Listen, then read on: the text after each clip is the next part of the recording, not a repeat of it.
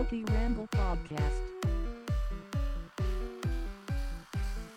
On this week's episode of the Poke Ramble Podcast, we'll be attempting to D L C the future, breaking down the new trailer for the Pokemon expansion pass, discussing every new feature from Avery to Zapdos, and much, much more.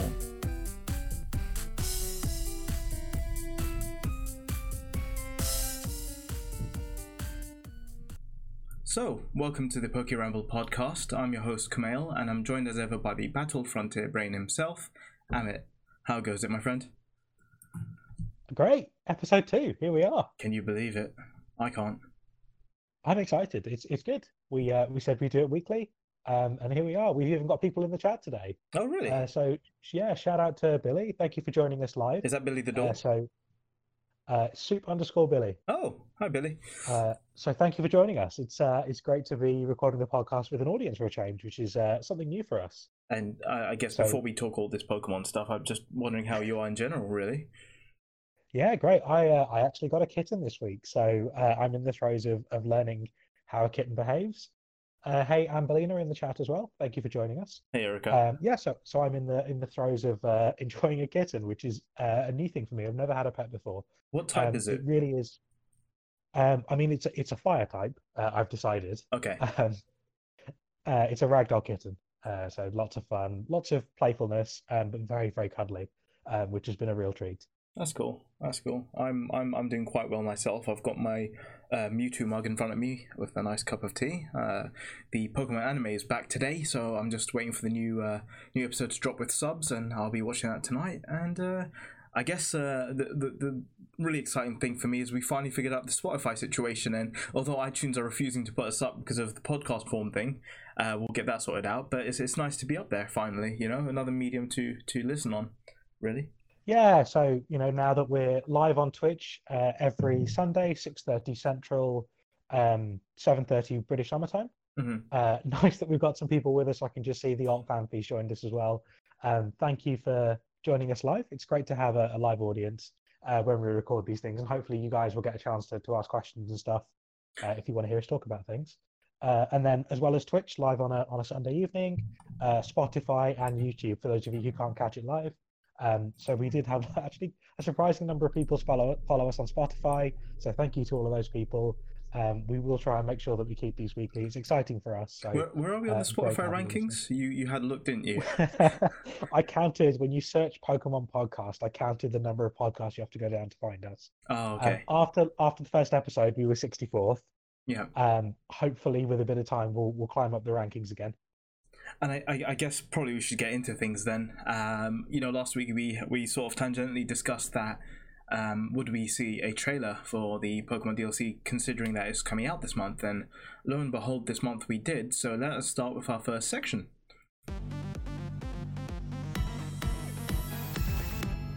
So this is our main feature for this uh, this week, uh, and it's the uh, Pokemon Expansion Pass um, news. Uh, we had a trailer last week, Um, which showcased both the Isle of um, Armor and the Crown Tundra. And I guess what really happens in the trailer, we don't really need to go in depth in the actual trailer itself, but we see landscapes of the Isle of Armor, interactions with new characters while we're studying in the Isle of Armor in the dojo. Uh, we see us fighting with Kubfu uh, in a pagoda, which I don't know whether or not it's... Um, it's going to decide which evolution you get, because there's two different pagodas shown. Um... But yeah, we see those. We we see the Isle of Tundra. We see more landscapes, uh, returning Pokemon. We see the Temple of the Regis, um, and uh, the Gigantamax starters. So th- those are the things we're kind of shown in the trailer. We'll break down the trailer um, with the most important parts, I guess. But I just wanted to hear your sort of tangential thoughts on the trailer itself to begin with. Yeah, I mean... It was it was great. It was exciting because I wasn't expecting to uh, have a trailer that was teasing more of the content um, mm-hmm. so close to launch. Um, and I'm sure we'll talk about the, the actual launch date in a moment, but um, really nice that it's uh, so soon. Um, yeah, ten so days what, from what today. Is the, yeah, what is the release date? It's the seventeenth, isn't it? seventeenth of June, yeah. seventeenth of June, uh, global release. So really exciting that it's so soon. Um, I'm glad uh, and really pleased that it wasn't pushed back because of Uh, the virus. So credit to the the team for getting their um you know remote working in order so that they were able to to kind of keep progressing on the game in time Fantastic. Actually, if, I can't wait for it. If anything, we have to give them a bit of praise, because I think when they first revealed it, they were sort of shooting for the end of uh, June. So the fact we're actually getting it in the middle of June is actually quite, quite, quite great news. Uh, not not yeah. so much because Last of Us two comes out, but we'll, we'll forget about that. But but yeah, no. No, uh, I mean it's it's always good. Yeah. It's always good when it's always good when there's new content. Uh, I'm always excited. Um, and the trailer, do you know what? It was a nice little teaser. I'm mm-hmm. glad that they didn't reveal anything too much. Um, and I think it was nice. There wasn't a big fanfare. There wasn't a big intro. It was just, we're sending something out at this time. And I think everyone was just scrabbling around Twitter, YouTube, trying to figure out where it was. Uh, and then I think you pointed me to the Japanese uh, Pokemon Company's Twitter account. Yeah. Uh, and there was the trailer. So I watched it actually on that site first. Uh, and then they, I saw they did release uh, it in, I suppose, an English version. It was There was no um, voiceover during the video, but just the text and things were in English. So I, I then watched it again with that. Mm-hmm. Um, but but you know, it's it's it's exciting, and there's lots of lots of little teasers, lots of things that I really uh, enjoyed looking at. So um, well, let's get into it. Really, that's, that's kind of where I want to go. Yeah, I mean, uh, just just quickly as well, I completely agree. Where I thought the trailer was perfect, just because it was more of a teaser. Uh, showing you what you've got to look forward to, rather than holding your hand saying, "Oh, this is what you're going to do here. This is what you're going to do there." Don't they don't explain much, uh, so they leave it up to your imagination. And I guess we've got a lot of um, surprise wait, waiting for us um, uh, when we uh, go go into the game ourselves. But I guess when, when we're talking about surprises, I think the first thing I wanted to really point out is that uh, we see um, Galarian Slowbro, and whilst we're going to talk about Slowbro in depth later on in this video. Um, We see it in the context of both um, Avery and Clara, who are going to be the two people training with us on the Isle of Armor. Um, we see them chucking Pokeballs, but only one of them's um, using Galarian Slowbro. Now, I just wanted to know, do you think Clara is going to have a Galarian Slowbro as well, or is it just Avery who's going to have it as his p- partner Pokemon? Yeah, so it was interesting because we found out that Galarian Slowbro was a dual poison psychic type, and yeah. with Avery being teased as the Uh, psychic type trainer, Clara yeah. being the poison type trainer, it almost feels like Galarian Slowbro must be both of their Pokemon. It fits so nicely. Um, the other possibility is obviously that it could be um, Slowking, and we haven't heard about Galarian Slowking. We did see a very small teaser um, in one of the earlier trailers for the D L C yeah. um, of Galarian Slowking, where his face was all blurred out. So possibly, if it's also a poison type, uh, it would be a perfect match for Clara. Mm-hmm. Otherwise, I, I'm guessing that they both have um, Galarian Slowbro, and it was it was strange that um, we only see Galarian Slowbro standing behind Avery. But I think the way the trailer's done, it almost seemed to imply that they were both throwing the ball at the same time, and the outcome was uh, Galarian Slowbro. So my yeah. assumption going into it is that they both are using uh, Galarian Slowbro. It, it could be a fake out for me, in the sense of um, neither of them could have Galarian Slowbro as their as their main partner Pokemon. Maybe Avery actually has a different partner Pokemon, and they just showed off Slowbro for the sake of this trailer, I guess. So it could be a fake out. Um, very much a possibility, like you said, that Clara does have a Galarian Slowbro as well. Um, but I'm really hold, holding hope into the fact that she's got a Galarian Dustox or something. I mean, th- her fashion sense, not to have a Galarian Dustox just doesn't make any sense to me. Maybe I'm hoping too much, but yeah, maybe, may- maybe not. I don't know, but I'm I'm hoping it's something different than a Galarian Slowbro. Um, the Slowking I thought was actually going to be left for the Crown Tundra D L C, but um, it would make sense that we get Slowking at the same time. Um, but I'm hoping it's not. Yeah, just it would Slowking. be odd. It would be odd to have a way for uh, Slowpoke to evolve in one way but not the other.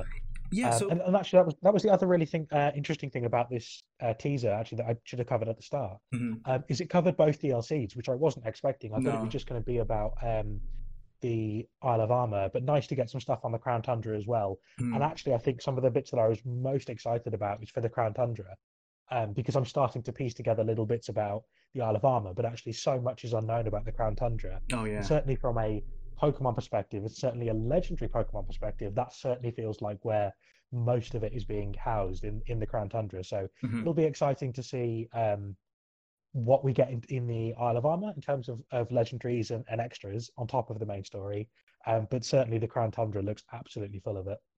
Um, so we'll be moving on to the Crown Tundra in a little bit, as that was the second half of the trailer. But I guess we've talked about uh, Avery and Clara being in this trailer, um, and, and how we see uh, Dynamax Slowbro, um, and speculate on what their potential partners could be.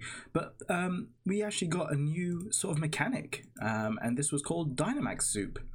Um, so Dynamax Soup, um, in the Isle of Armor, you can make Max Soup, uh, which... Um, essentially, if your Pokemon has got the potential to Gigantamax, if they have this soup, uh, they'll be able to Gigantamax with it. Uh, for example, if you've got a Melmetal, um, if you give it the soup, it'll be able to Gigantamax. And I'm guessing this is the way that our starters are going to be able to uh, Gigantamax, um, so our partner Pokemon from the beginning of the game.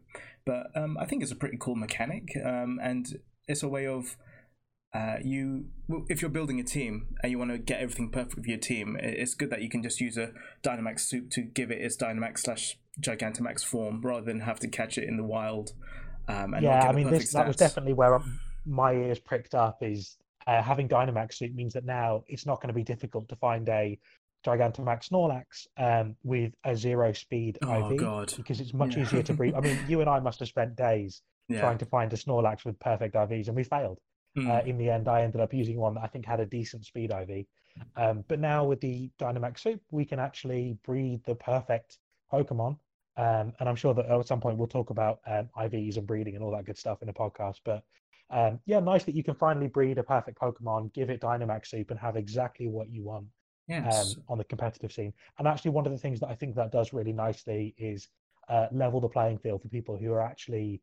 Um, following the rules and breeding their Pokemon properly, properly versus those who uh, go to hackers or breed, you know, uh, or services manipulate to get things. Yeah, yeah, exactly. So really nice that they've they've added a very simple mechanic, and I hope it is easy to do. Mm-hmm. Um, you know, makes makes competitive Pokemon a level playing field for everyone again. So I'm like, always a big fan of that. Getting Gigantamax shiny Pokemon is, is quite the impossible task unless you do go to someone who manipulates dens and whatnot. So to be able to sort of Um, be able to get shiny Gigantamax Pokemon now in a, in a much easier sort of way is such a motivating thing for me to be able to collect them all. So I'm very much looking forward to doing that. Uh, really, I mean, we say we say a much easier way. How long have you been looking for a shiny Scorbunny?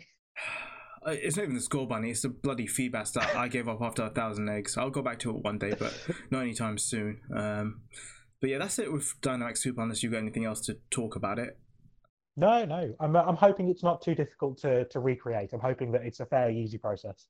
It's just That's nice that everybody's sitting on a table. I mean, most people just sit in front of their settees and eat their food, but here, you know, we're a family. We eat at the table. Anyway, I'm moving on before it gets too too uh, heated. Um, another sort of feature is the Cramomatic. Now, this is this is an item where it lets you combine up to four different items to make a new item. Um, so you get different items based on the items you put into it. Now, I have no idea what we'll be creating with it, what we have to put in. Do we put four potions to make a max potion? I have no idea, but this is such a cool cool little thing they've added, and I'm looking forward to seeing how it sort of works out. It reminds me of the puffing making machine back in the day. It was very subtly teased, uh, yeah. which I really like. I mean, they've they've really said nothing about it. The only thing that I can speculate is that maybe you're putting in um, berries or apricorns to form uh, Pokeballs, because we know that that's coming back in this D L C. Okay, so I was um, going to bring this up later. But in this trailer and post-trailer on the website, we had no sort of mention of the apricorns. Do you speculate? So you're speculating that this is the way we're going to get those apricorn Pokemon. It's not going to be Kerr. It's not going to be his granddaughter. This is the way we're going to get our apricorns. So the two things that really stood out to me in the trailer that they didn't highlight but made a real point to visualize is there's these really large trees mm-hmm. um, that almost seem to be at the centerpiece of some of the shots. Mm-hmm. And it was in two or three different locations as well. So my, my assumption is that those trees are, are what you use to find apricorns. Mm-hmm. Whether you need to use headbutt um, to get them, I don't know. Um, but I imagine that's how you get them, and then you put them into uh, the Cramomatic, and that's how you get your uh, Beast Balls and Love Balls and all the different balls that you can't currently buy within the game. Yeah. Um, I think that might be the mechanic for how they do it. It would be lovely to have Kurt back. It would be really nice to have uh, you know, him in the game again. It's been such a long time. Yeah. Um, And so maybe maybe it's Kurt's house that, you know, the Cramomatic's in. Mm-hmm. Um, but I, I'm wondering if maybe this is the way in which they modernise the process, and, and that's how you do it. That's such a great point. Such a great point. Yeah, I mean, it's it's just one of those things where we know it's coming and we've had no teasers about how it happened. So I'm just trying to put two and two together. Um, realistically, can I see it being for new competitive items? Probably not, because I think that it's more likely that um, where you're finding things that you have to kind of, I don't want to say farm for, because I'm sure they'll make it relatively easy, but if you have to collect, you know, four choice scarves in order to make a super choice scarf or something like oh, that. Oh, please don't. Um, yeah, I think I think it would just make, I think it would make it a little bit too infuriating, and then it would sort of make a lot of other Uh, maybe competitive items a bit more redundant. So yeah. either I think it's going to be a cheaper way to get items rather than B P, but but actually I think this is probably for uh, the April balls that we're so excited for. Cool. I mean, I think in terms of the Isle of Armor, those are the only two things I really thought in the trailer that was really sort of shown to us. So there isn't really anything else to talk about in relation to the Isle of Armor apart from, I don't know, Kubfu and how he evolves. So Um, on the website, it says that the Kubfu evolution is not actually based on your version of the game, but rather is based on the decisions you make. Um, and as I alluded to earlier, there's two different pagodas. Uh, I don't know um, what's the difference between the two, but I speculate that um, if you go to one pagoda and not the other, your Kubfu will evolve into one style of Urshifu. Um, what are your thoughts on that? And do you have any other thoughts on the Isle of Armor before we move on to the Crown Tundra stuff? Yeah, I mean, I think that's probably the sensible way. If you go up one tower versus the other, that's probably the different ways in which uh, he evolves. And, and, you know, that makes perfect sense. Mm-hmm. Um, I have seen a huge number of posts uh, across social media for people who are celebrating the fact that um, it, it's almost like a new form of evolution. Um, but the fact the fact that you can train it in different ways, it evolves into two, two, one of two different Pokemon. Uh, and then every reply to that just being pictures of Tyrogue. Because I think people forget that Tyrogue, back in Generation two, had the most incredible way of evolving. Where yeah, most incredibly annoying the way of evolving. Let me just it was there. annoying, but depending on whether its attack stat or its defense stat was higher, it evolved into Hitmonlee or Hitmonchan, or if they were equal, it evolved into Hitmontop. Mm-hmm. Um, so it required you to be very, very careful about how you train Tyrogue uh, and the E Vs that you collected from battling it. Uh, in order to force it to level up a certain way, which I thought was, you know, yes, it's frustrating, but a very, very clever mechanic. Um, so in this way, you know, for Kubfu, it's, it's it's similar in some ways in that the way in which you train it makes the difference. Um, but, you know, again, it's, it's the Pokemon Company doing something a little bit different, and I'm always always in favour of that. There's one more question I wanted to ask, and, and that's we don't see any levels of the Pokemon in this Isle of Armor expansion, and I just want to know, what is going to be the level cap in this this um expansion? Is it going to be about level sixty-ish? Are they going to have level one hundred Pokemon there, or what's going to happen with it? Because, you know, by this time a lot of my Pokemon are over leveled, and to the point I'm actually just thinking of breeding a brand new team just for the Isle of Armor to kind of have it at, at the right sort of level, because I want to have a little challenge rather than bulldoze through the content. Yeah, so when they first announced the Isle of Armor D L C, I mean, the first thing that thought to me is maybe this is the fi- the time we finally raise the level cap. But two things um, that they've announced made me reconsider that. The first is that they're adding new challenges, new ways to battle that are really supposed to test your Pokemon. Yeah. Um, a bit like the Battle Frontier uh, back in Generation three, I'm assuming that that's going to be very specific mechanics around how you battle. So, for example, uh, needing to use a certain type of Pokemon, or needing to use Pokemon that don't have items, or you have certain kind of moves, et cetera. Mm-hmm. So, actually, I think that's going to be a really clever way to Um, force people to, to to actually, you know, work hard to complete the D L C without mm-hmm. needing to raise the level cap. Okay, um, that and makes actually sense. the the addition of Kubfu, um, if he's a mandatory part of your party while you go through the D L C, again is another way in which they can level the, the playing field out, because I'm sure that Kubfu won't come to you at level one hundred. So I guess what we're saying is, for the story sort of content in the Isle of Armor, you'll sort of it'll be sort of capped for you automatically, and maybe in the wild area it's not going to be capped, and and so that stuff, it doesn't really matter in the grand scheme of things, so you can just do that separately. Yeah, is that the sort yeah, of thinking? I mean, I, I yeah, I imagine that, that most of the wilder areas in the Isle of Armor will have wild Pokemon at maybe level sixty to level eighty. I don't think they'll hit level one hundred for sure. Mm-hmm. Um, I do think they'll be slightly stronger than than maybe level sixty, um, but I do think that the D L C, I'm sure they'll have thought this through. Um, because I think the only two options they have are raise the level cap or find new ways to make the game difficult. Um, and given that they've thrown some teasers out about that already, I'm, I'm expecting them to have found other ways to um, make the game a little bit more challenging, which, you know, is, is really nice. Sorry, could you just repeat yourself there? I completely forgot. I still had, like, um, following stuff on at the moment. That's okay, no worries. That's okay. Um, no, I was just saying that I, I imagine that they'll, they'll have found different ways to make the game more challenging.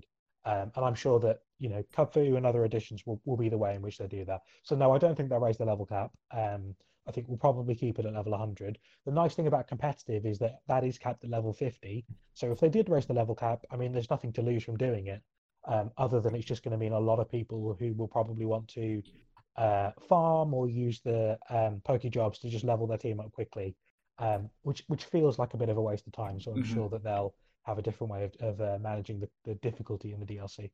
Yeah, sorry about that. Uh, anyone that's listening that's on the okay. podcast or on the YouTube, I'll have to start the sort of alert uh, noise to just balance it with the podcast. Uh, but I just want to give a big shout out to Chugging Man Cream for the follow. Um, but anyway, second part of the trailer, we have. The... I did want to, just before we move on, sorry, I did want on. to say one more thing about the Isle of Armor. Yeah. Um, which is that they're introducing move tutors and new moves uh, in the D L C. Oh, we'll come um, to I that. Don't know, I don't... We'll come to that. Oh, you've got, got it. Okay. Yeah, we'll come to that. Go ahead. Um, Go ahead. So we'll talk about the Crown Tundra and the sort of um, things we see in it. So we see the, this big tree that resembles the new uh, leg- legendary Pokemon Calyrex. Uh, we see the Galarian um, Kanto Pokemon, which was quite su- surprising. Uh, legendary, sorry, birds. Um, and we also see Peony. I think his name's Peony. Um, there, he's just a quick shot, but he's going to be sort of Uh, involved in what is going to be legendary hunting. Um, now, legendary hunting in the Crown Tundra, you'll um, have this feature called the Dynamax Adventure, where four players together investigate Dynamax raid dens, and we speculate that these Dynamax raid dens will be uh, where you encounter legendary Pokemon. We see Mewtwo, we've seen um, sort of Giratina, uh, but what are your thoughts on this sort of method of, of capturing legendary Pokemon? Um, I think it's a it's a great way to encourage people to get online, and obviously one of the things that the Pokemon company strategically will probably need to be doing is promoting um, online play and promoting Nintendo Switch Online. Mm-hmm. So actually, the it's probably mainly driven by that, um, and I'm sure that the raids are going to be challenging enough, like some of the raid battles that we've seen before, um, that you will absolutely need to go through them with uh, multiple trainers together. So mm-hmm. it's probably a great way to encourage people to get online and participate in. in raids uh, mm-hmm. and play together, play with friends. I hope that they do have a way to make uh, matchmaking work so that we can play with friends rather than just random people, um, because for me that's going to be a big factor in whether I do uh, a lot of these raids online or whether I don't. Because we've um, we've had a um, a challenge in Mewtwo. We had this Mewtwo Dynamax battle where, where it was quite challenging, and really doing that in a pickup group was um, very, very difficult because these Mewtwo's are very, very strong. So I'm hoping the challenge of these legendary Pokemons we find in these dens are going to be really difficult, and so it will promote you trying to find, you know, your ideal squad and, you know, squadding up with people and, you know, devising tactics um, to tackle these legendary Pokemon. Um, yeah, but... and the thought hadn't really occurred to me at the time, but I wonder if that, that Mewtwo event, which was obviously centered around the release of the uh, rebooted uh, Pokemon, the first movie, so Mewtwo Returns Evolution, mm-hmm. um, I wonder if that was, was them just testing the difficulty settings for a legendary max raid battle. Mm-hmm. And what was really nice about that is that you absolutely spot on. You couldn't do it with the A I, and actually you struggled a bit with with just random people that you were joining an online lobby with. Yeah. You really did have to kind of plan ahead um, to take it down with, with any kind of certainty. Otherwise you were hoping on getting lucky. Um, and I, I, you know, I saw lots of people who realized that a certain Pokemon was really good defensively. Mm-hmm. So running something like Wide Guard or, or, you know, moves that helped prevent the team being taken out. Mm-hmm. But it doesn't work if then you're paired up with other people who are doing the same thing. So being able to coordinate and play with friends is absolutely kind of critical to, or was critical to that Max Raid battle. Uh, I'm hoping that we get the same with these. Mm-hmm. Uh, I think it'll be a real incentive to go and play Max Raid battles, especially, but also obviously play them online. Um, apart from the Galarian legendaries, which we're going to break down a bit later on, um, I actually wanted to talk about the other very cool feature, and one I know that you're very excited about, and that's the idea of the Galarian Star Tournament in Wyndon, um, where you will play um, uh, multi-battles, double battles against various characters from the story, and the sort of pair that we see in the trailer is actually Raihan and uh, Leon, now, which is really interesting because, as we know, um, Raihan uh, is fierce rivals with Leon, and he's the only person in Galar that's even come close to being Leon, um, obviously apart from us. But, you know, that's really interesting to see them buddying up, and the first thought I had uh, in my head was, you know, Um, Raihan likes his weather tactics, and he's got a Torkoal in his team. So how terrifying is it having a Torkoal with um, a Gigantamax Charizard facing down on your team? It's going to that be very, be a, very terrifying I, I prospect. That's a, I hope that's a Gigantamax solar power Charizard as well. Let's let's not mess around here. Destroy us, destroy our dreams. Yeah, I mean, do you know what? It's fantastic because um, I'm a huge fan of double battles. I think that it will encourage more people to practice double battles, and obviously double battles are not a big feature in the story campaign of this game. I, I'm trying to remember if there are any double battles actually in... I guess you do a couple with Hop. Mm-hmm. Um, against uh, you do have Ray Raihan's gym, uh, g- the, the eighth gym. Yes, where you have... actually, and that was a really nice surprise because I yeah. wasn't expecting it. No, I, um, I wasn't. But actually, there aren't it. a lot of there aren't a lot of double battles in the game, so nice that they found a new way to introduce it. I hope you get the option of picking double battles versus the original tournament. Um, I think there'll be two also, different tournaments also, to enter in. If, yeah, and I wonder if because um, obviously we see the protagonist alongside Hop in the trailer. Mm-hmm. I wonder if the uh, person you battle with, um, a bit like the Battle Frontier back in Generation Three, um, is either a character from the main story mm-hmm. uh, or trainers that you can help kind of um, bring along yourself. So uh, one of the nice things in Generation Three is that there was a trainer on the side of the Battle Frontier who, if you talked to a couple of times, they asked you questions about advice for their team. Mm-hmm. And depending on what advice you gave them, when they joined the Battle Frontier as a possible tag partner, um, they had the team that you'd advised them on. That'd which is really, really cool. cool because you could you could say, you know, if you had a water type and a grass type and you needed a fire type for the team, you could tell them to bring a Blaziken or a Torkoal and they do it. And it was a really nice way for the game to very subtly... Um, really nice way for the game to very subtly kind of prompt you. Sorry, um, I'm just imagining you now. Now listen up here, buddy. You bring that uh, Charizard or whatever. Like, oh, yeah, damn. I mean, it, it was it was really the kind of thing where you know you could say this is what I want, and he, he bought it. It was great. Um, so I wonder if there's the option to do that as well. And obviously, the one that I'd be most excited for is. Uh, if you could do it over Wi-Fi and have a friend that you could invite into the tournament and the two of you played together, because mm-hmm. uh, I think that would probably be the most fun um, if you could. Uh, and I hope there are some decent prizes for it as well, because I'm sure that they'll make it challenging. So no, I I, I do wonder whether or not we could get some guest characters from other games that'll, that'll join us. You oh know? yeah, That'd I mean nice. we saw that in uh, we saw that in Black and White too with the. Uh, I want to say it was called the, the Dream. It was the World Tournament, wasn't it? Yeah. Yeah, so, you know, maybe, maybe it's uh, something we can see again. That would be uh, lots of fun. Um, and I, I guess the other thing I wanted to mention about this this two v two tournament uh, was that your character now, uh, the look of your character, um, it looks like you've got a lot of sponsorships on your outfit. So I guess they've recognised you as the champion now, and um, you've got a lot of companies sponsoring you. So that's pretty cool. Um, I was talking to Philip earlier, uh, yeah, Phil five five six, and he was just sort of hoping that, you know, you can change your outfit Uh, to have more cooler gym outfits than, than you had in the beginning of the game. So, yeah. yeah, one of the massive surprises of the game, I, I think we touched on this at one point, is that you unlock lots of different gym outfits as you're playing through the game, mm-hmm. but you can't actually wear that outfit during the gym challenge, which was so bizarre to me. It seemed like such an easy thing to do. Mm-hmm. Um, but actually, and, and I suppose it's probably because they had cutscenes and things where you were wearing a certain uh, a certain outfit. But um, it seemed so easy to me that you could uh, switch your gym outfit, and it was a feature they never put in. So I hope they do retrospectively add it in the D L C. And just one more thing before we move on, um, more related to the Isle of Armor, but in the trailer we do see a woman with a Squirtle and a Bulbasaur either side. So I'm sort of speculating whether or not you get to pick one of these, and uh, this Pokemon that has the uh, potential to, to Gigantamax. So yeah, that's yeah, that really. would be fun. Um, it would be nice to have an easy way to, to pick up a Gigantamax, uh, Blastoise or Venusaur. Mm-hmm. I'm all for that. What's your favourite out of the two? Do you know what? It was hard. I actually really liked the look of Blastoise. I didn't at first. It took me a minute. I remember. I, really I remember. yeah. um, and, and, I, and I think I've said this before. Like for me, I think the Gigantamax designs I've struggled with mm-hmm. um, in a way that I don't find them um, as appealing as I did the, the Mega Evolutions, where I could see something that was almost like... They're more creature-like. Yeah, it was more creature-like, and it really felt like sort of evolution at, at its highest level. Mm-hmm. Whereas with Gigantamax, things are become, you know, a little bit. They're so extreme that they're unreasonable. Um, a couple of them I really like. Like I love Snorlax. I think the idea of him being so lazy that you know stuff is sprouted on him is, is fantastic. yeah. Um, but some of them I, I look at um, like Gigantamax Duraludon, and it's just a little strange. Mm-hmm. And I get that you know it's trying to it's inspired by Skyscraper, and and I get the idea. But it just didn't sit quite right for me with like these being organic creatures, I guess.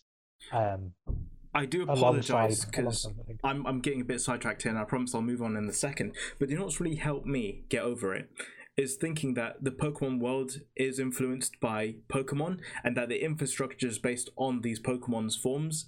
Uh, so, like, what if, like, skyscrapers were based off a Gigantamax, um, what do you call it, Gigantamax Ger- Geraldon? Uh, what if ice creams were inspired by a Vanillite and stuff like that? And so that's sort of what's helped me um, get around how strange some Pokemon look. Like that, that's actually really clever, um, and thinking about it that way, you're right, does kind of ease it in my mind. That's a that's yeah. a really clever. It doesn't idea. give an excuse for weird designs, but it helps me get over it a bit more. So, yeah, um, yeah. I think. Do you know what? I think if the Pokemon Company played into that and, and actively made it a part of the lore, mm-hmm. I'd be totally behind it. I think the bit that I struggle with is until they do that, it feels like lazy design. Yeah, Klefki. Shout but, out to Klefki. Oh, let's not go down that rabbit hole. We could talk about that for hours. Okay, we'll, we'll move on to the breakdowns of each Pokemon then. And the first one I really want to talk about is Galarian Slowbro. Now, this is the one I'm really excited about. Uh, not least because it's the first Psychic Poison type in the game. Can you believe it? Do you know what? It, it, it, it didn't even occur to me when they said that, that it was the first uh, Psychic Poison Pokemon. Yeah. Um, great. I mean, there are obviously combinations of Pokemon that we've not had before. Mm-hmm. Uh, always nice to see a new one. Mm. And... what I like about its design is, is it's got an arm, which is basically a cannon. And so with Final Fantasy seven being out, I'm going to call mine Barret, because it just looks like Barret to me. Very nice. Um, and um... so here's a bit of trivia for you. It's the first Pokemon to have a regional form and a Mega Evolution. Can you can you believe it? Ah, no, I ha- that hadn't occurred to me. Yeah, that's, that's cool. I wonder if, yeah. like, whenever they reintroduce Mega Evolution, they, they better... Um, whether or not we'll see um, a, a Mega Evolution for the Galarian version of this. I wonder. I mean, the, the bit I really like about um, Galarian Slowbro's design, mm-hmm. I don't know, it's subtle, it's just his expression. Mm-hmm. I think it's so perfect, where he's still looking dumbfounded at his arm, mm-hmm. going, this doesn't quite make sense. Mm-hmm. Um, but he's going along with it, and I, I actually think it's a, it's a really nicely designed Pokemon, so uh, credit there, because it's a really nice regional form. Now, here's here's this. He's got a new ability called Quick Draw, um, and I'm not too sure what this means, but here's, here's, here's a little tidbit from the Pokemon website. Uh, they say, although this Pokemon is normally zoned out, facing off against strong opponents activates stimulants in its body, sending them coursing through its nervous system and delivering a jolt. When this happens, Slowbro's expression sharpens with a speed that puts even the quickest reflexes to shame. Slowbro readies its shoulder and makes a poisonous liquid shoot from its shoulder's tip. What do we think that is? Yeah, so my mind went racing, and there's a couple of things that spring to mind. Mm-hmm. Um, the first is a bit like Cramorant, where when it gets damaged, uh, it does a recoil uh, attack. Yeah. So if it takes damage, maybe the arm fires off. Mm-hmm. Um, the other one is maybe it's a bit like a Quick Claw. So um, it sometimes just randomly will move first in its priority bracket. Yeah. Um, so that the shell functions a bit like a Quick Claw. Mm-hmm. Uh, and then the third one is that actually... Um, it has a, maybe a specific move um, that when it's used, you know, is always... Uh, actually, I'm not quite sure how that would work. I was going to say a move that would always move first in its priority bracket, but I feel like that would be a, a feature of the move. I think... Um, I think the... So yeah, the maybe one, one of those first two ideas. The one thing I was thinking about is that it, it talks about it, you know, getting a bit more serious when it fights stronger opponents, and I may be thinking if the Pokemon's like a level higher from you or so, that, you know, you you basically start off the, the first turn by doing a bit of damage to the Pokemon um, without using up a turn. So you, you Slowbro comes out, strong Pokemon comes out, and just its ability activates where it, it does twenty-five percent or so to the opposing Pokemon or something like that is what I was yeah. thinking. So that could be a little, I wonder if, thing. I wonder if maybe... Um... It always moves first against high-level opponents. Maybe mm-hmm. that's another um, another option. Oh, that's so not good. So useful for competitive. Yeah, um, but certainly for the D L C, it could be a useful one. Again, uh, if it's a Pokemon that they maybe you know give to you, and obviously they've gifted us a Galarian Slowpoke. Mm-hmm. Uh, if you haven't got that, go and check out Wedgehurst Station. Uh, Wedgehurst Station. Yeah, that's correct. Yeah, Wedgehurst Station for for one of those. Um, But maybe because, you know, you've got a, a Galarian Slowpoke, maybe that's one of the things that they do is they encourage you to use it in the D L C. Yeah. Through that ability. Um, All cool ideas. So the new the new move is called Shell Sidearm. Um, and as per the website, Shell Sidearm is a poison special move in which this Pokemon fires poisonous liquid from the tip of the shell attached to its arm. This move may poison the target. Moreover, it inflicts either physical or special damage depending on what will damage the opponent more. bloody hell. That's what I have to say to that. The bit this, the bit that really interests me there is normally when we see moves that can do special or physical damage, it's based on uh, which Pokemon's stat is higher, mm-hmm. whereas this seems to indicate that it's going to take into account the factors on the opponent's side of the field, so either their stats or things like light screen, et cetera, mm-hmm. and always do more damage. So mm-hmm. it's almost like a move that's difficult to prevent, because it sounds like whatever you try and do, it's going to find the best way to damage you. And I guess I think we want to talk uh, shortly about the competitive side of things, but I think we talked about this Pokemon, you know, being able or having the potential to take out one of the two biggest threats in the game, which is Clefairy and Toxapex at the moment with its typing. Um, so yeah, what, what do you think of it competitively, uh, it being a psychic poison type in, in the metagame in general? Yes, I mean, when I when I think competitive, my hat's always on for V G C doubles. Mm. Um, I guess we've covered it, singles hard... with Clefairy and Toxapex. I mean, those are the two yeah. prevalent Pokemon, and this thing will destroy them if it, if it's given the right stats. It's hard for me to, to speculate on doubles, because one of the things that's so important is obviously how it pairs alongside other Pokemon. But with the prevalence of, of fairy types, things like Togekiss, um, Hatterene, it, it, it will do very well as a poison type. Mm-hmm. Um, But I do wonder with, with Dragapult being on, on a lot of teams, Tyranitar being very popular, mm-hmm. um, how it will fare being part psychic type, um, because it's certainly got a lot of threats out there as well. Well, maybe we were talking about Hatterene there. Maybe with a lot of um, a lot of people like to run Trick Room teams, maybe this Pokemon will be slow enough to um, destroy Hat- Hatterene turn one, maybe? Question mark. Yeah, and, and the bit that will make that really uh, useful is if the, the poison chance is, you know, thirty percent or something rather than ten percent, mm-hmm. um, because that will absolutely give it a good chance of breaking through Focus Sash and things like that as well. Um, so, you know, a versatile Pokemon and something that I'm sure we'll see, uh, if not good use, then certainly lots of trial uh, in competitive play. Well, and experimentation. We, we know the original Slowbro has always been p- competitively pretty good with its high defenses, and I guess it was promoted further by its Mega Evolution. Um, but I think this Galarian uh, Slowbro might even be better than its counterpart, to be honest with you. Yeah, but assuming it learns uh, Shell Smash, um, there's certainly good opportunity. There's certainly good opportunity for it to do do good things. Yeah, well, we've got a lot to look forward to, and I'm definitely going to have one of these in my team uh, for the Isle of Armor. Um, but we'll, we'll go on to um, a couple of things shown off in the uh, Crown Tundra. Uh, and the first of which was Regidrago. Uh, well, we've gotten a name for it now, and it's confirmed to be a dragon type. Um, and the Pokemon website's got a little bit of lore for us, which I thought was really cool. Um, and it says, the sealed Regidrago. Ooh. Uh, folklore tells uh, that legendary Pokemon Regigigas tried to create a Pokemon from crystallized dragon energy, but ran out of crystals and was only was only be- um. was only able, next time you do the reading, only able to complete the head. uh, people feared if Regidrago were to be completed, it would rain destruction on the land, and so they sealed it away within a temple. Now that is a really, really cool lore point, and it's nice to see Regigigas is um, is in there, because I was wondering how how could we have more Regis when we've got Regigigas uh, related to the first three Regis we had back in Hoenn. Yeah, it's it's really interesting that they've added two more, and they were never Pokemon that I... I, I thought the lore was quite well self-contained, so to add more is, is absolutely fantastic. Mm-hmm. And it um, explains why we haven't seen it before now, because they've been sealed away in in, the, in this temple. Yeah, so so I'm sure that's uh, what are going to be one of the main points of the Crown Tundra, is getting to explore all those things. Mm-hmm. Um, but, but, you know, really nice to have a, a new, uh, I guess, legendary Pokemon, and, and I hope that... that um, Regidrago gets some competitive play as well, uh, if it's legalized in competitive, because um, the Regis have never been that that sort of damaging, I'd like to say, to the competitive game.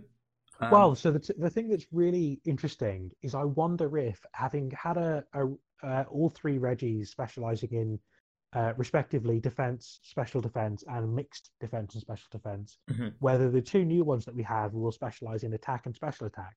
And when you think about their typings, it, it certainly, you know, makes a good case that um, Regidrago may be a very strong attacker, and uh, Regielectric, who we'll come on to in a moment, uh, could be a special attacker as an electric type. So um, maybe that they'll be super offensive rather than defensive. Well, I think you raise an excellent point there, and it's not one that I actually considered until you mentioned it, but uh, we'll talk about its ability then. So its new ability is called Dragon's Maw, Um, and whilst we still don't have a definition of what its ability is, um, part of the lore says this. Uh, Regidrago's body is composed of crystal, uh, crystallized dragon energy. The energy is densest in its central core. Uh, thanks to its body co uh, composition, Regidrago can use dragon-type moves with greater power than other Pokemon. So I'm wondering if that ability is just basically boosting your dragon-type attacks by one point three percent or something like that. Or times one point three. Yeah, that, I think that makes good sense. Um, it would, I think it would, if it's going to synergize with Dragon-type moves, then boosting the damage output certainly makes the most sense. And I guess the other thing to note about it is that it's got a signature move in uh, Dragon Energy. Uh, this Pokemon assumes a shape similar to dragon, uh, similar to a dragon's head, and then fires intense Dragon Energy from its mouth. The more H P the user has remaining, the higher the move's power. So that's a that's a cool little um. Yeah, similar to Eruption. Mm. Um, and the other one I wanted to talk about was uh, Regieleki. We've got a, a name for it as well. Um, and uh, the law says strength restrained by special equipment. Uh, researchers have determined that uh, Regieleki's body is fitted with what appears to be special insulating equipment that does not conduct electricity. That does not collect, uh, conduct electricity. Some theorize that in ancient, in ancient times, help me, uh, people tormented by Regieleki fitted the equipment on the Pokemon to restrain its power. So why do we let you do the reading? I don't know. I don't know. We'll figure it out. So I, just just off the bat, I have to say, when I saw the design of this Pokemon uh, two D, I was like, oh, you know, it looks cool. And then when I saw it in game, I just thought, this is absolutely phenomenal design-wise. It looks yeah. like a guard. It feels like a guard. It, it, I would love the design. That's um, good. That's I'm a good. huge fan. I just wanted to say that off the bat because uh, it's rare that I feel that strongly about a design of a Pokemon, just seeing it offhand. Mm-hmm. I really love... Have we decided how it's pronounced? Uh, I, I'm going to call it Regieleki. So I'm going to go Regieleki. Oh, that makes sense. I'm trying it. Okay. I I, I'll, I'll go with it. Regieleki. Uh, in South African, if you call it Regieleka, it means good. So shout out to my oh, South yeah. African... peoples. Um, so it's got a new ability called Transistor, um, but I guess the lore gives us a bit of um, an answer, perhaps. A body with a bottom, bottomless supply of en uh, electricity. This Pokemon absorbs electrons to live. Uh, electrical energy makes up most of its body. Its electric type moves are said to pack the greatest power of any electric type Pokemon. So again, maybe one point three times electrical power when it uses electric moves? Question mark? Yeah, that would make the most sense. Yeah. And I guess it's, it's actually signature move is actually more interesting than uh, Regidrago's in, in the fact that um, it's a special move called Thunder Cage, and it fires off uh, a bolt of electricity from its lower half, trapping the opponents below it in a cage of lightning. Uh, Thunder Cage doesn't only deal damage to the opponent when it lands, uh, it causes them to be trapped in an electrified cage, uh, causing damage uh, every turn for four or five turns, uh, preventing them from fleeing or being swapped out. So essentially sounded like um, a, a Thunder Fire Spin, really. But yeah, I mean, expect to see it alongside expect to see it alongside um, Parasong users, Lapras, and uh, and uh, I've forgotten the, the name of Primarina. Mm-hmm. um, because it's, a, it's, a perfect, Primarina. It's a perfect counterpart to uh, Parasong, which causes a Pokemon to faint in three turns. Mm-hmm. Um, But yeah, uh, a really cool move. Um, really, as I said, really cool design. Uh, I'm looking forward to seeing it in the game. And I guess we've already talked about it being competitively. Maybe these can make a difference to the game uh, with it having powerful dragon, supposedly powerful dragon and electric moves. Yeah, it'll be interesting to see if they're legal in the competitive format. Now, I did want to touch on one thing before we move to the Galarian birds. It's something that you pointed out to me, which I didn't even realise. The temples with the Regis. What's going on there? Yeah, it was a um, a really subtly done uh, a bit of a trailer um, where we saw a Relincath inside the uh, temple, but most importantly in the wild. Uh, those of you who caught it, there was a Wailord, and for those of you who played Generation Three, uh, and I believe Generation Four, I can't remember how it worked in Gen Four, uh, but in Generation Three, the way to uh, unlock the temples for um, the the Regis was to have a Wailord and, and Relincath in your party, uh, go down to a cavern in the middle of the ocean, uh, and it unlocked a very special uh, puzzle that you had to solve, and it then unlocked all the temples. So um, it's definitely a shout out from the Pokemon Company to that puzzle. It looks like we're going to have something akin to that in this new game. It's fine.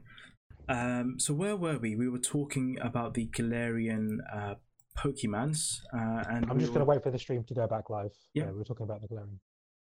So we were talking about um, Galarian Zapdos, Galarian Moltres, and Galarian Articuno.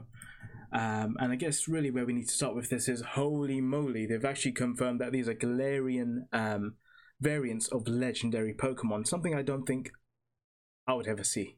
Um, no, we, we've not seen it before, and it's it's really exciting. I think the mo the thing I'm most excited for um, is probably the story behind these guys, because obviously every legendary's got a, a very dense amount of lore. So I'm really excited to see um, what the lore is behind the Galarian forms and why they're different to the Cantonian forms. I'm so excited about these. And yeah, what what's really interesting in the trailer is that we see them fighting with each other. So the original Kanto legendary birds, you know, they're harmonious things alongside Lugia, but these ones are like just fighting with each other. There's just dis disharmony. So I wonder what the deal is with with, with all of them, really. Yeah, I wonder if uh, I wonder if that means we will see Lugia make an appearance in the story again, or maybe a Galarian version of Lugia. Who oh, knows? God. Um, but Lugia is so closely tied to these three birds that it would be uh, almost too good an opportunity to miss. How far will they go with this? All right, don't stop. I'm all for it. Um, so we'll start with the Galarian Zapdos then, um, and this this sort of lore is a, legend, a legendary Pokemon that loves battling mighty opponents. Once every several decades, this migratory uh, Pokemon appears in the Crown Tundra. For a long time, it was thought to be the same legendary Pokemon as the Zapdos previously discovered in other regions. This belligerent, battle-hungry Pokemon seems unable to resist challenging Pokemon, and it, it, Pokemon it senses may be stronger than itself. Uh, so quite an aggressive Pokemon then. Yeah, I love that it's uh, really fired up. It looks, I mean, all three of them look very much fired up for a battle. Mm-hmm. um, but Zapdos in particular looks looks like a fierce opponent. I love These it. could easily be Monster Hunter bosses, honestly speaking. um, but we got the typing for it as well. It's fi fighting flying. Uh, it shares the, the same typing as your favourite Pokemon, if you want to. Yeah, a Hawlucha. Uh, one of my favourite Pokemon is absolutely Hawlucha. I hope, um, I hope he gets a massive attack stat, because it would make it so... Uh, powerful, certainly with Max Knuckle and Max Airstream. It's going to be a great Pokemon to to use. Well, just on that, I guess this ability maybe uh, indicates the fact that its attack stat is going to be the crucial thing about it. Um, with it, uh, having yeah, Defiant. access to Defiant. Yeah. yeah, do you want to explain to the people what that is? Defiant's an ability that where any one of your stats gets lowered, your attack stat is raised by two stages. So it's a really quick way to buff up uh, attack. Mm-hmm. I mean, to be fair, we have seen Defiant on Pokemon who don't always rely on their attack stat. It could be a great way for um, Zapdos to turn a mediocre stat into an outstanding one. Mm-hmm. uh, really cheaply. So I, I look, I'm all for it. It's a I great think it's, Incineroar is going to be a bit of trouble. Um, in competitive. Yeah, I mean, we'll, we'll see if these Pokemon are legal in competitive. I mean, historically they have been, mm-hmm. um, but with the the way the format's working at the moment, actually, I think it'd be really nice if, to be honest, really nice if they kept out of it, because um, I think they're probably looking like they're going to be very, very powerful uh, Pokemon. Mm-hmm. Well, uh, this just boosts the fact that it might be powerful. Uh, the fact that it's got a signature move called Thunderous Kick. Uh, so this is a fighting type physical move uh, where the Pokemon overwhelms its target with lightning-like movement before delivering a kick. Uh, and this will also lower the target's defense. So it's going to be a monstrous monster, I think. Yeah, and definitely points to it being a physical uh, attacker versus a special attacker. And I think um, we've talked about it briefly being uh, competitive and probably going to be good for the competitive game. Um, but let's compare it to its counterpart, uh, Zapdos. Now, actually, Zapdos for me is the best of the three birds competitively, um, being very good defensively, uh, having an ability in static that cripples physical attackers, um, and quite a difficult Pokemon to switch into because it's got good coverage uh, with electric and uh, heat wave, obviously, uh, for like those resistant uh, steel types and um, Ferrothorn, really. So um, it kind of complements uh, Zapdos having having a good, strong Galarian type as well. Yeah, absolutely. But uh, certainly don't sleep on uh, Articuno. So well, do you want to just talk a bit about uh, Articuno? Okay, we'll, we'll go to Articuno then. You've, I, oh, God. Um, so uh, Galarian Articuno, a cruel, arrogant, legendary Pokemon.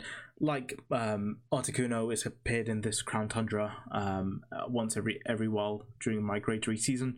Uh, though cold and callous in personality, it moves in a highly refined manner. It keeps itself airborne through through the constant use of psychic powers, almost never flapping its wings, which actually is really um, interesting. But it's a psychic flying type, um, and it's got an ability called competitive. If you wanna, Yeah, I mean, Articuno has always been my favourite of the three birds, so I really like its Galarian form. Uh, I think it's great. Competitive uh, is the counterpart to Defiant. So competitive, when one of your stats is lowered, uh, you gain two stages in special attack. So uh, much like Zapdos will get a big boost to its attack, Articuno will get a massive boost to its special attack. And I'm sure with a uh, Psychic and Flying typing, it's going to have lots of moves that can do decent damage as well. Uh, and in the same way that we're seeing great usage out of Milotic at the moment with competitive, uh, don't expect Articuno to go down easily.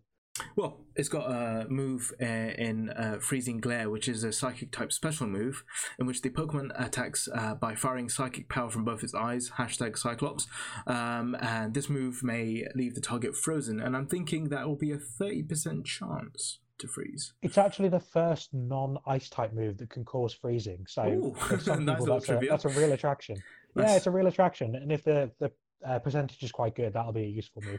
Now, in singles competitive at the moment, the meta, ghost types are rampant. They're so strong in Sword and Shield, and actually I kind of see this becoming hard to fit in with the current meta game, to be honest with you, just because of that. So it'll be interesting to see what its stats are like and whether or not it can survive against things like, you know, Gengar, uh, Dragapult, you know, very fast Pokemon, very strong Pokemon. Yeah, so the, we'll see. The same is definitely true in doubles. We'll have to wait and see uh, what its stat base is. I imagine it's going to be bulkier than um, the, either of the other two counterparts. Historically, Articuno always has been, so let's wait and find out. Well, uh, let's talk about its counterpart, Articuno. Well, let's actually not talk about it because it's not even worth talking about it in their competitive... Um, competitive standpoint, it was just terrible. Um, but we'll talk about the last one then, the most cool looking one from the artwork, in my opinion anyway, uh, and that's uh, Galarian Moltres. Um, again, one that's a migratory Pokemon that appears in the Crown Tundra. Uh, so, uh, it has a haughty personality and it conducts itself calmly according to its own whims, uh, which doesn't match up. Uh, but it is, what typing is it, Amit? Uh, it's Dark Flying, I believe. It is indeed. Um, and it's got the uh, ability Berserk, where it boosts the Pokemon's special attack when it takes a hit that causes H P to become half or less. So very, um, I wouldn't say as good as an ability as the other two, because it's quite dependent. Um, but yeah, um, what do you think of it? Yeah, I mean, Berserk, Berserk, um, and again, I forget the name of the Pokemon. Uh, the dragon, normal dragon type from Gen seven.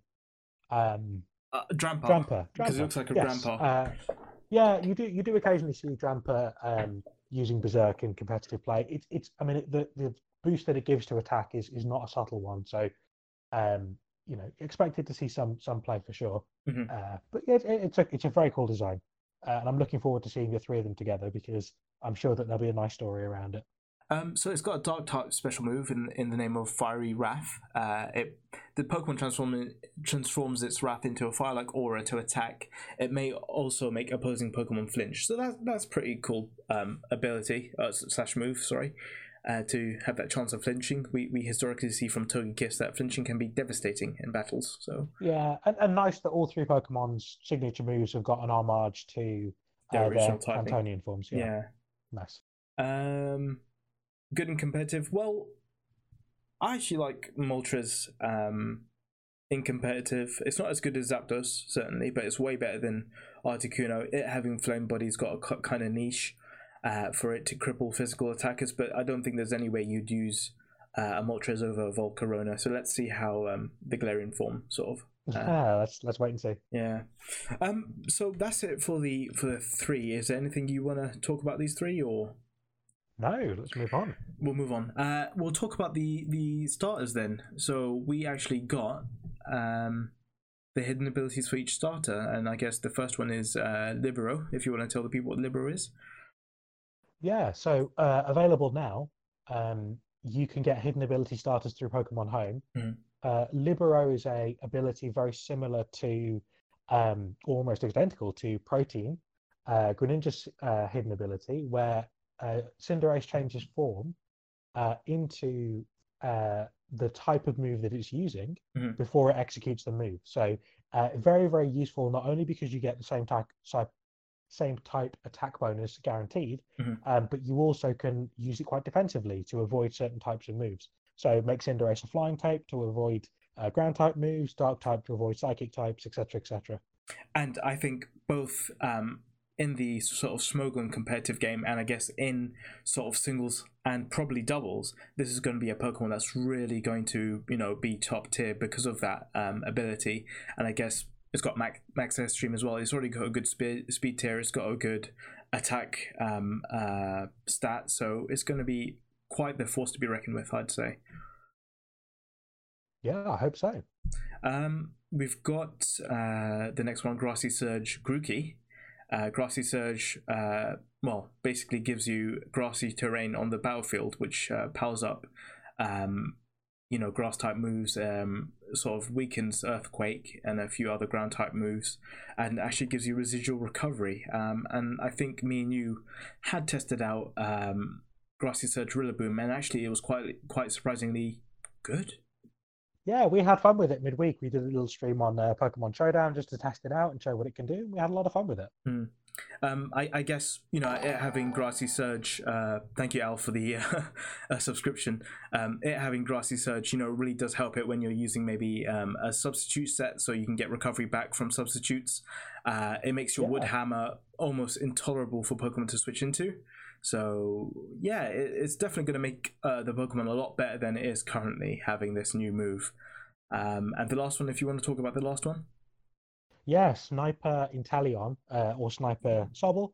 Um, Sniper boosts the uh, damage from a critical hit from one point five times the base damage to two point two five times the base damage, and it makes Inteleon uh, a Dynamax killer. So Snipe Shot, which already has a boosted critical hit ratio, coupled with Scope Lens, gives you a ridiculously high chance of a critical hit. Um, and now with that boosted critical hit damage, uh, Snipe Shot is the kind of move that could really do Uh, could really one-hit K O uh, a lot of Dynamax Pokemon. So uh, a real asset to Inteleon there.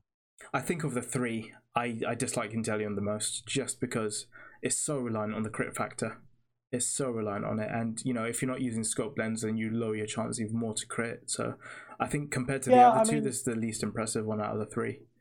Yeah, I mean, don't um, don't forget the the um, the progress that uh, Togekiss has made with Uh, super luck on the competitive scene. Mm-hmm. uh, I mean, it's been very, very prevalent in doubles um, because of the sheer damage output of Scope Lens plus um, Scope Lens plus super luck. Mm-hmm. Um, but yeah, I mean, it, yeah, it certainly of the three feels like the weakest of the uh, abilities, but does feel very fitting for its personality. So, um, and I guess this Gigantamax form as well, having a literal water gun. So yeah, exactly. Yeah. But hey, should we move on to our next segment? Let's do it. So it's time for the podcast form news with Sword and Shield. Um, so, Amit, do you want to talk about the mystery gifts coming up uh, in Sword yeah, and Shield? Yeah, I'll do a really quick... I noticed that we've gone very long on time, so yeah. I'll do a quick roundup of the news. Um, right now, you can get yourself a hidden ability Corsola um, in Sword and Shield. Go on to mystery gift in-game, uh, get via internet, and you can get yourself a hidden ability Corsola um, with the hidden ability Cursed Body. Very, very useful in competitive. It disables the... Uh, the opponent's move uh, when it makes a hit with a thirty percent chance. Uh, you can also get an evolution item set, so lots of items like uh, Whip Dream, Sachet, that you need in order to involve, uh, evolve certain Pokemon in the game. Uh, it actually gives you the full, I think it gives you a full set of every yeah, evolution indeed. item you need. So uh, be sure to pick that up if you haven't finished your Pokedex yet and are looking for a couple of those, um, because it is annoying to have to wait for Star One Side to sell them. So uh, pick those up in-game at the moment. Now, considering we've gone long, do you want to talk about the Players' Cup this week? Is it some? Is there something uh, imperative that's happening, or should we leave it till next week? Uh, no, we'll leave the Players' Week, the Players' Cup till next week. Cool. Um, but congratulations to everyone who did make the the tournament. Uh, we'll talk about it more next week. Um, but lots of fun competing in the qualifiers, and I hope you all had a good time as well. And we shall zoom on to the next segment. Pokemon Twilight Wings episode five. Wow, this this show is just continues to be great. Gives us more context behind the characters. Go watch it, and I guess when when the sort of Twilight Wings episodes ends, we'll talk about it in in sort of further details, and we'll explore the episodes. But I really enjoyed this. Did you end up watching it? I haven't seen it yet, so okay. uh, I will give you my feedback as soon as I can. But um, looking forward to watching it. Twilight Wings is such a phenomenal uh, miniseries, and I'm, I'm really enjoying the depth it adds to the Galar lore. We'll go on to the next segment. What's the Pokemon Rumble Rush? What is going on with this game? It's, it's going out of service next month, but there's a new update. What? What's a... the Pokemon Rumble Rush? That's the segment name. That's fantastic. Thank you. Well done, you. Uh, don't praise me too much. I'm trying to, I'm trying to make sure that you're, you've got time to exit. um, God. No. Um, so there's, there's a new update. Um, and quite a significant one where you can now switch between multiple seas. So seas are kind of like areas where um, there were events. Um, there's snag stages where you can uh, catch Pokemon that you haven't caught in your Pokemon deck, uh, Poke- Pokedex yet. Um, special missions and titles for catching Pokemon in every sea. Um, there's um, a Battle Royale specific effects to Summon Gears, which I don't know what that means, but it doesn't matter because the game's going debunked next month, so we're probably better off not knowing. And now you can search for your Pokemon via um, the attack stat, but interestingly it removes connectivity from your Nintendo account, so they're really saying goodbye to this game. Yeah, it's, it's so sad that um, it's so sad that, you know, it's it's going out, but it sounds like this is their big, you know, goodbye and hurrah. So and I guess um, I hope those of you who played it, you know, continue to enjoy it. Yeah. Um, For the little time that it's still available. For completionists, you know, it's giving them a chance to complete their Pokédex before the game goes debunked so they can feel good about themselves. Exactly. And I hope yeah, you do exactly. go catch them, catch them all. Um, but without further ado, it's time for the next segment. What's Pokemon going on? You know? Um, what is going on? What's yeah. the news? Uh, there is a current uh, Throwback Challenge twenty twenty champion event where actually uh, it's focused on Unova Pokemon, but um, it has Galarian Stunfisk um, spawning as well, which is really cool. Um, in eggs, you can get uh, Galarian Meowth, Darumaka, uh, Zigzagoon, uh, Berserker, and Obstagoon, and other Pokemon are, are going to be available. Um, and this will actually carry on past uh, the event where the Galarian forms will be available in seven K M eggs alongside the Sololian ca- counterparts. So that's pretty cool. Um, but actually, more interestingly, uh, Latios and Latias are going to be in raids from June twelfth uh, to June fourteenth, so, uh, fifteenth, sorry. So look forward to that. But actually, Niantic out of nowhere has just announced two new Pokemon Go features that are coming to the game. First is you can invite your friends to raid battles regardless of your friend's location, which is going to be so, so good. Because if you need help with a raid, you can now get your friend who maybe be uh, maybe running a bit late and can't catch up to you to come to the raid and help you with it. Uh, it'll still use a raid pass. Not sure if it's remote raid pass or a normal raid pass for your, your friend, but that's a really cool feature. And big shout outs to Niantic making it more accessible. Uh, Making raids more accessible to you by having friends available to help you from anywhere.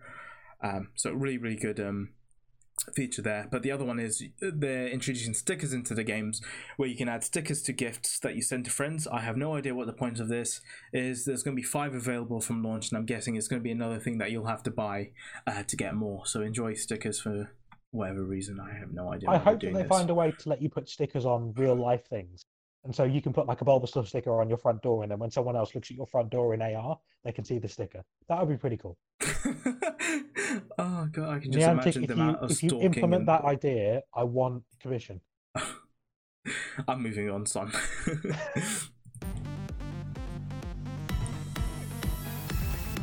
So you want to be a Pokemon Masters? Uh, that's that's the segment name. Uh. Signasuit Grimsley is coming to the Pokemon Story on uh, June eleventh. Now, we knew Grimsley, well, it was hinted that Grimsley is going to be part of the part of the new part of the main story. I think we haven't had a main story update for about three or four months, so it's good to see him. But yeah, we're going to have a new chapter and two interludes, so I'm very much looking forward to that. And uh, the way to obtain Grimsley will be from scouting, so if you've got gems to scout on Pokemon uh, Masters, go scout for him. Uh, I'll go more in depth about the character, um, how good he is going to be in the actual game uh, next week, but his design looks really, really cool. So uh, I was shout going to say, actually, he does look very the, sharp. Yeah, shout out to Pokemon Masters for the designs. They they're crushing it. I'm telling you, this this game is yeah, unbelievable. It's, you know, it's a phenomenal. It's absolutely one of my favorite um, spin-off Pokemon games. Uh, credit to the guys at D N A. They're doing a wonderful job with the game. Um. And there's a water-type training event uh, where you can actually level up uh, Misty and Barry's sync moves. Uh, so make sure you do that. You've got a while yet, um, but what you don't have a while yet for is the um, other event, which is with Dawn. You've got four days left to complete that event, um, so go ahead and make sure you do that. Um, but we're going to move on to my favourite segment.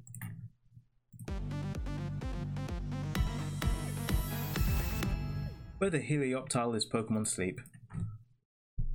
Yeah, I mean, it's strange because, you know, we've been talking about this nap, I mean app, for a long time, and I just, you know, it's a shame that the Pokemon Company haven't put more news out about it, because lots of people are looking for a Pokemon nap, I mean nap, app, that'll help them sleep. And, you know, in lockdown, I know a lot of people are, are struggling to keep a good routine, and this is the kind of thing that would, you know, really help, and I'm sure it would have been very popular. Um, sadly, no update this week uh, on Pokemon Sleep.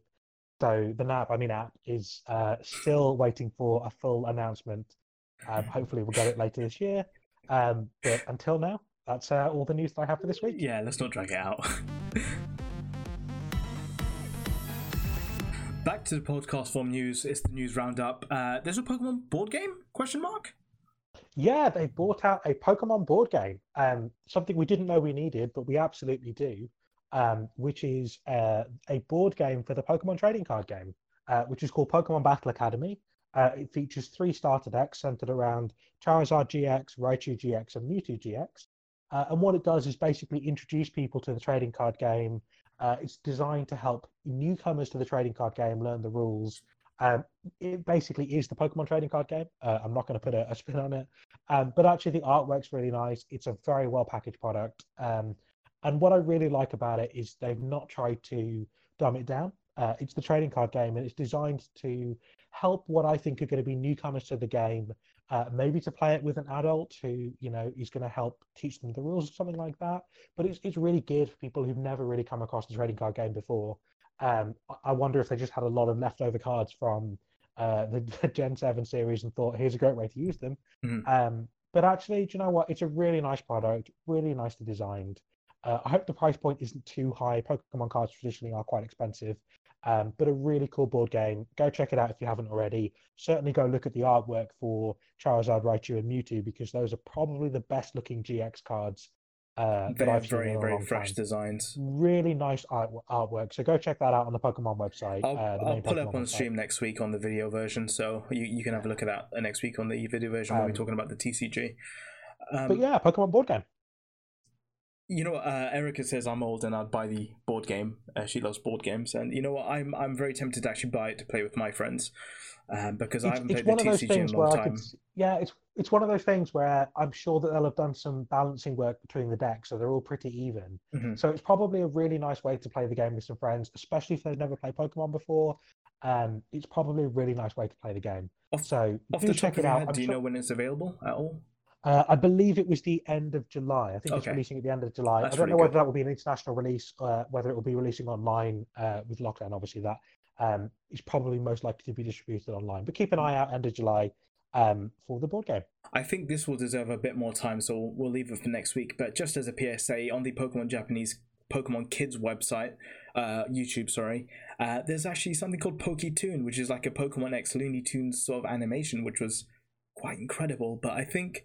it deserves a lot more time than we can give it at the moment, so we're going to leave that for next week. But is there anything go, you want to say about it? Watch it before, go watch it before next week. Uh, we'll talk about it next week. It's absolutely fantastic. It's so cleverly done. Mm-hmm. It's really uh, warm and enjoyable uh, in the style of Looney Tunes, starring Scraggy and Mimikyu. Go check it out. Lots yeah. of fun. And if you just Google it, you'll be able to find the link to it, even though it's in the Japanese uh, YouTube. So just Google it. You'll be able to find it. Poketoon.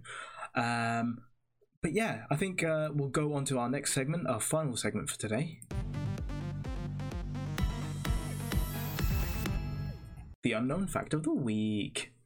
Talk to me. The un- yeah, the unknown fact of the week. This is always my favourite segment of the week because I go through uh, literally hundreds of different um, Pokemon bits of trivia trying to think of what I'm going to talk to you about. He has too um, much but one time. really, one really caught my attention this week, um, which is that in Generation Four.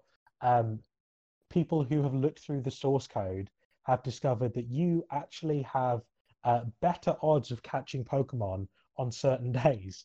So the Pokemon Company have boosted, what? or the, the designers uh, boosted the encounter rates for wild Pokemon uh, on holidays and on special occasions, uh, and actually reduced the odds of finding wild Pokemon on, uh, I suppose I don't know how to put it, bad days. So nine eleven as an example is a day where the encounter rate in Generation four is reduced by ten percent.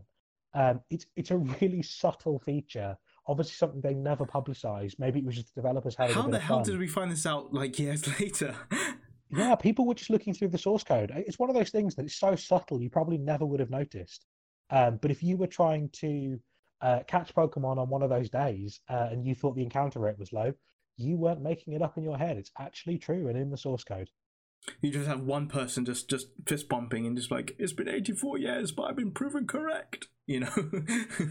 But that's a really cool um, fact of the week. Uh, but um, I think that's it for this week. Is there any other business you want to talk about?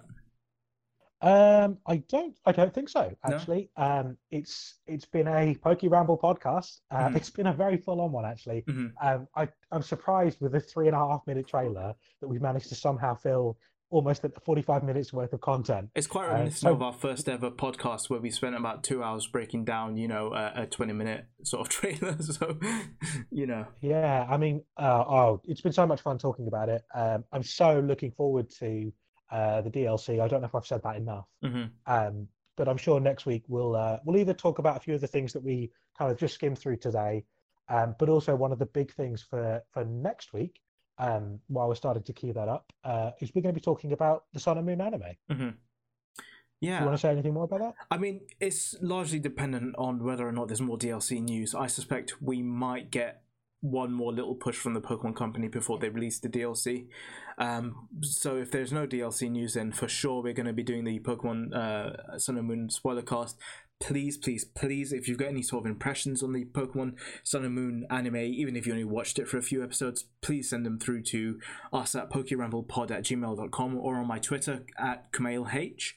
Um, or you can try find Amit's number and give him a call about it. But give us your feedback or, about it, because it's quite or, an interesting series, and there's there's a lot to talk about it. Um, more than meets the eye, I think, with the Sun and Moon spoiler cast. So, yeah, yeah. And if we don't get D L C to do it stuff, next week, yeah, if we don't get to do it next week, we certainly will uh, the weekend after the D L C launches, because that will be uh, we'll keep that spoiler free, so that um, anyone who hasn't yet played through the D L C will have time to do so. Yeah, and I think um, we'll be finalising plans next week, and we'll let you know what's going to happen with the yeah. um, spoiler cast for the Isle of Armor, because certainly uh, I know I've taken about three days off to to make sure that um, I get through it all, and I'll be doing a host of sort of like um, giveaways and stuff like that.